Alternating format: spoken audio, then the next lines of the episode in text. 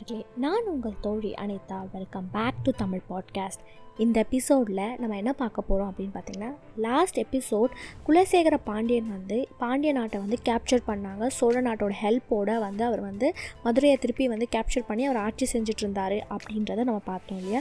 இந்த எபிசோடில் என்னென்ன ட்விஸ்ட் அண்ட் டேர்ன்ஸ்லாம் நடக்குது அப்படின்றத நம்ம பார்க்க போகிறோம் யாராவது நீங்கள் வந்து சோழ வரலாறு நீங்கள் கேட்டிருந்தீங்க அப்படின்னா Pandya civil war one two three எல்லாம் நீங்கள் வந்து கேட்டிருப்பீங்க. ஸோ உங்களுக்கு ஆப்வியஸாக இந்த இது உங்களுக்கு தெரியும். ஆனால் இதில் என்ன டிஃப்ரெண்ட் அப்படின்னு பார்த்தீங்கன்னா அங்கே வந்து சோழ வரலாறோட பாயிண்ட் ஆஃப் வியூவில் தான் அந்த கதையை போயிட்டுருக்கோம். இங்கே பார்த்தீங்க அப்படின்னா பாண்டிய வரலாறோட பாயிண்ட் ஆஃப் வியூவில் இதெல்லாம் சொல்லியிருப்பேன். ஸோ ஆப்வியஸ்லி சேம் தான் பட் ஆனால் பாயிண்ட் ஆஃப் வியூ இருக்கு இல்லையா? நம்ம பார்க்குற கோணம் வந்து வேறு மாதிரி இருக்கும் இல்லையா?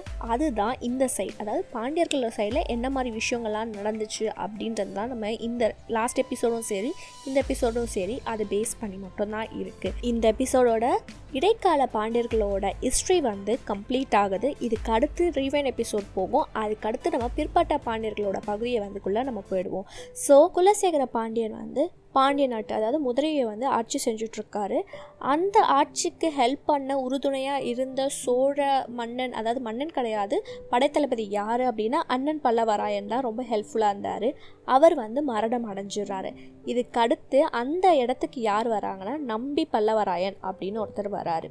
இந்த சமயம் என்ன ஆகுதுன்னா நம்பி பல்லவராயனுக்கும் இலங்கை மன்னனுக்கும் ஒரு பிரச்சனை வந்தது.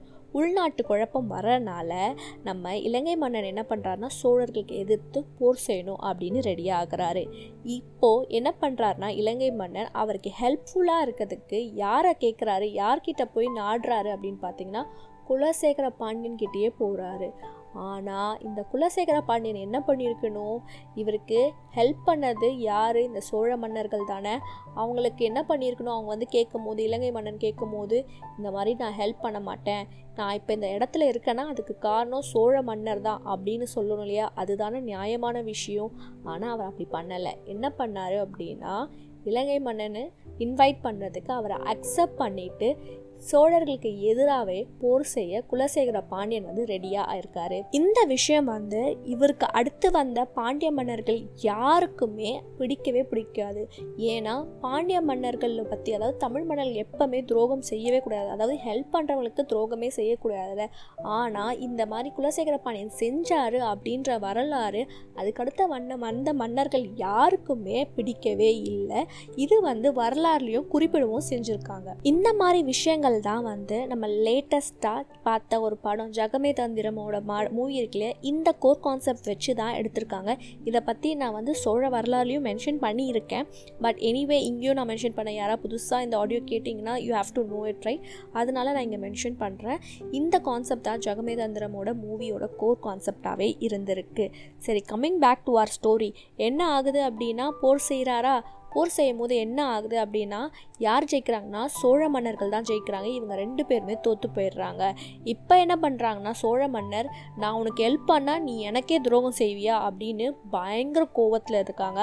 இந்த கோவத்தில் என்ன பண்ணுறாங்க அப்படின்னா வீரபாண்டியனை கூட்டிகிட்டு வந்து ஏன்னா அவர் வந்து தென்பகுதி ஆட்சி செஞ்சுட்டு இருந்தா அவரையே வந்து நீ ஃபுல்லாக பாருப்பா அவனுக்குலாம் கொடுக்க முடியாது அப்படின்னு சொல்லிட்டு குலசேகர பாண்டியனை அமுச்சு விட்டுட்டு யாரை வந்து ஆட்சி செய்ய வைக்கிறாங்கன்னா வீரபாண்டியனை வந்து மதுரையை ஆட்சி செய்ய வைக்கிறாங்க. அதுக்கப்புறம் ஒரு சில வருஷம் கழிச்சு என்ன ஆகுது அப்படின்னா குலசேகர பாண்டியன் இறந்துடுறாரு. அதுக்கு அடுத்து அவரோட மகன் விக்ரம பாண்டியன் வராரு.